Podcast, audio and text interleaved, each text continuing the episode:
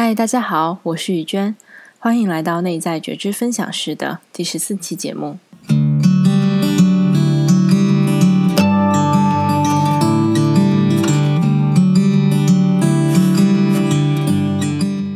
那这期节目的文字稿呢，也会同步出现在微信公众号的文章里面。如果你是在喜马拉雅或者 Podcast 平台上听到的节目，想要看文字稿的话，欢迎去微信公众号搜索“内在觉知分享室”来关注，就可以看到往期跟未来的节目文字稿了。那我最近每一期的选题呢，都是根据过去一两个礼拜中出现频率比较高的关键词来定的。因为我自己其实想聊的主题特别特别多，那备忘录里面已经有很长的一条清单了。不过还是要一周一条音频的更新节目，所以就看过去在这一周里面哪个关键词最常出现，我就会先讲哪一个主题。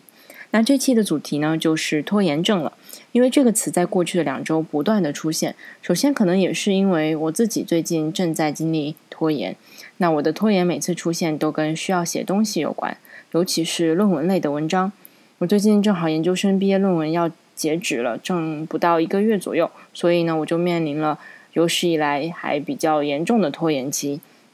那我相信呢，关于拖延期怎么治、怎么办之类的文章，大家一定都看过。比如很多文章会告诉我们要制定计划，要把手机拿开，要运用番茄工作法、贴标签法等等。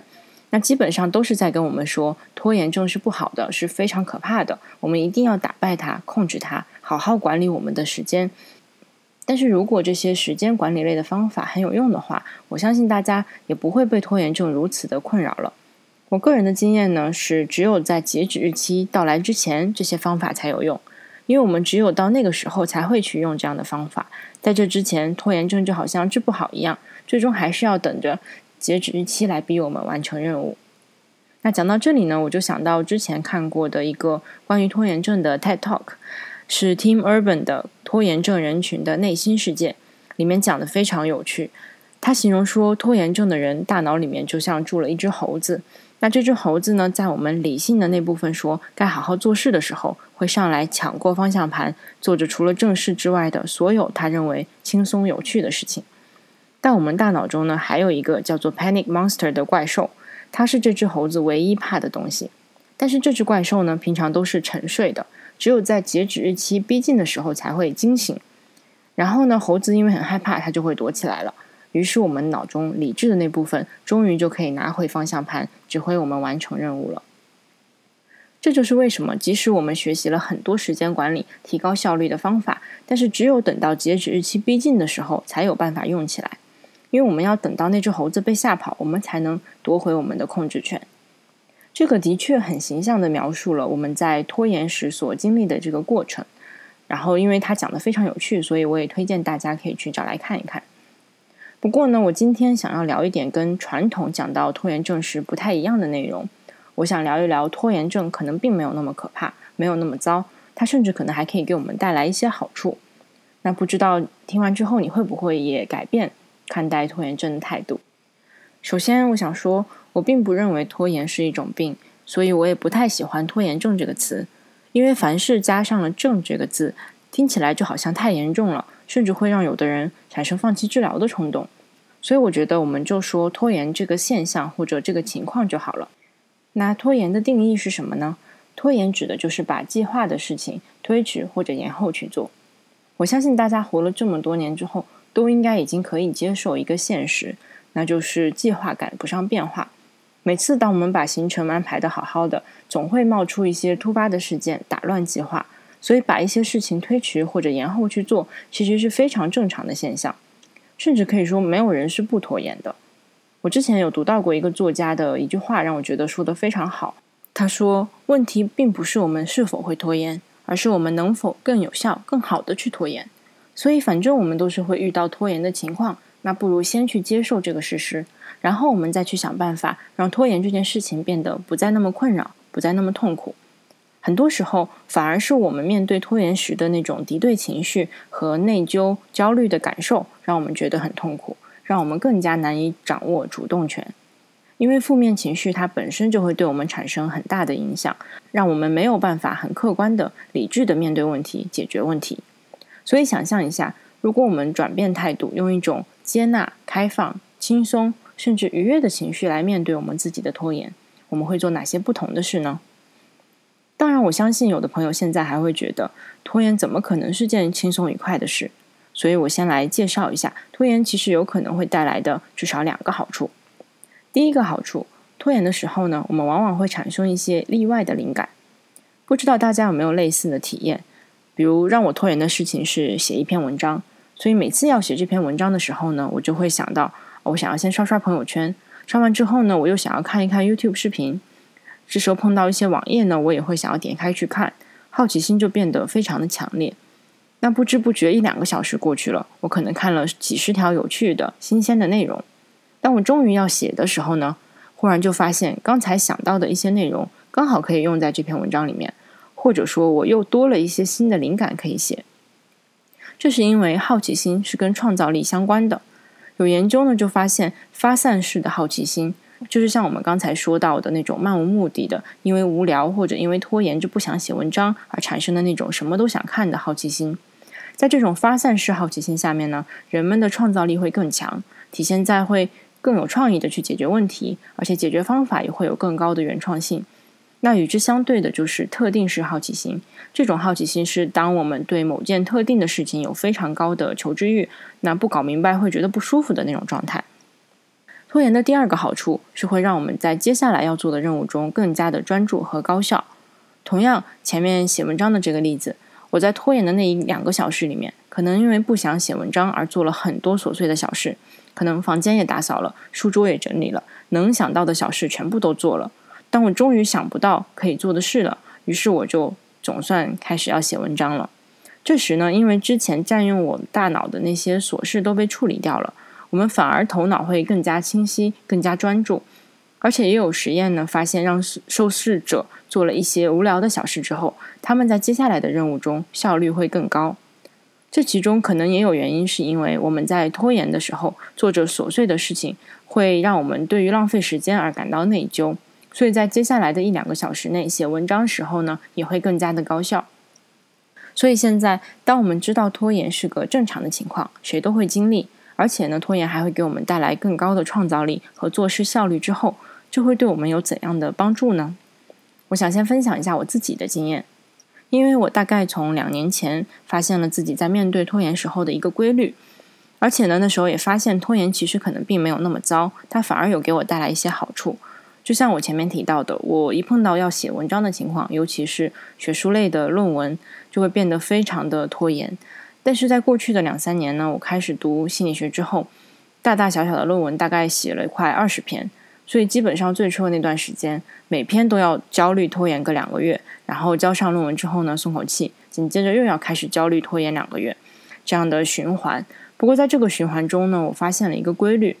就是我每次不论多焦虑，在距离截止日期两个礼拜之前，几乎都写不出任何东西，最多就是读了一些学术论文，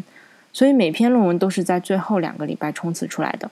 但是不管写的时间多短，还没有出现过写不完或者说写出来的文章不及格的情况。而且前面提到的两个好处，我也的确都体验到了。我会在拖延的过程中产生很多的灵感跟想法，会很高效的完成其他的很多我之前。可能放在一旁的小事，所以我决定把这个拖延的状态当做是自己的一部分来接受。有了新的论文任务呢，我就先放在一边。大概了解了要写什么内容之后，我就不去看了。直到最后的两三个礼拜，我才拿出来开始准备。在这之前，不管我自己的好奇心驱使我去做什么样的事情，我都不会去反抗，我会尽情的去探索、去学习、去尝试。这样做的结果呢，就是在有了论文任务的两个月内。我前面一个半月的时间，心情都是很愉快的，因为我会尽可能的满足自己的好奇心，并且尽可能多的处理掉大大小小的琐事。那最后的两个礼拜，虽然我会比较有紧张感，但是写论文的效率也会很高，基本上是可以全身心的专注在论文上面。所以在两个月结束之后呢，我不会像以前那样有很大的内疚感，觉得自己好像浪费了很多时间，两个月就写出了一篇论文而已。而是呢，会觉得有很有很强的成就感跟满足感。我会认可自己在这两个月内很高效的既完成了论文，又做了很多事，比如读书、学网课、联络了自己想联系的人等等。所以我把自己从一个负面的情绪的循环带到了一个积极情绪的循环里面。接受这就是我自己的做事风格。我在拖延着不想写论文的时候，可能并没有浪费时间，而是在用我自己的方法，更加充分的利用时间。我还想跟你们分享一个曾经对我有非常大触动的一个案例，不过这个并不是我个人的案例，是一位导师的他分享自己的案例。那这位导师他非常擅长个人优势方面的教练，就是 strength coaching。他在个人优势方面有很大量的词汇。所以在 coaching 的过程中，可以非常准确的帮助客户找到自己的个人优势。顺便说一下，如果对个人优势这个概念还比较陌生的朋友，可以去听一下前面第九期的节目。那这位导师的案例是这样的：他的客户上来就抱怨说自己的拖延症太严重了，什么事情都要拖到最后才有办法做，所以他几乎一直都处于一种焦虑和内疚的情绪当中，觉得非常痛苦。然后呢，这位教练就问他。那你拖到最后做出来的成果怎么样呢？客户想了一下，说：“其实还是很不错的，甚至经常完成的质量很高，还会被表扬。”那又进行了一些深入的了解之后，这位教练就问他说：“能否分享一个他自己观察到的优势？”那这条个人优势呢，就叫做 incubator，就是说他可能并不是在拖延，而是在孵化。因为他拖延到最后做出来的成果都有很高的质量，而且都准时的完成，所以当这位客户对自己有了这样的认知转变后，他感觉那种压力和焦虑感瞬间消失了，因为他认为的缺点反而其实是他的优势，而且是他可以加以运用就可以更好的提高工作效率跟生活质量的一个强项。那当然，我在这里也要声明一下，我并不认为所有的拖延很严重的人都是 incubator。虽然他们的共同之处呢，就是他们会把事情拖到最后才做，但是 incubator 会在时间压力下更好的完成任务，而单纯拖延的人却有可能会错过截止日期，或者说完成的质量不够好。所以最后总结一下，首先我希望我们不要把拖延当做敌人来看待，因为拖延其实是非常正常的一个现象。我们每个人都会经历的。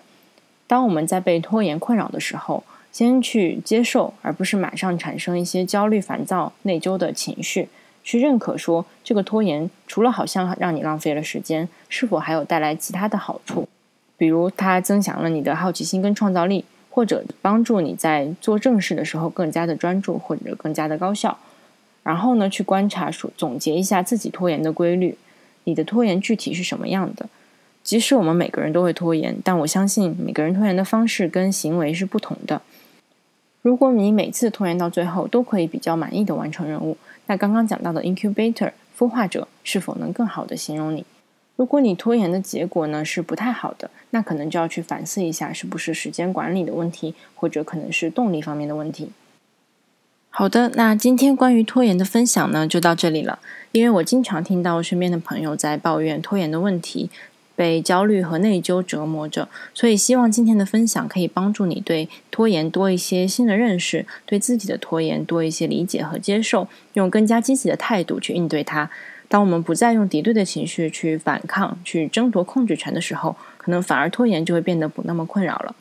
如果你也想跟我分享自己的经验跟想法，欢迎呢直接留言跟我交流。如果今天的分享对你有帮助，也希望你可以帮我分享给更多人听到。那最后，非常感谢你愿意花时间听我的节目，我们下期见。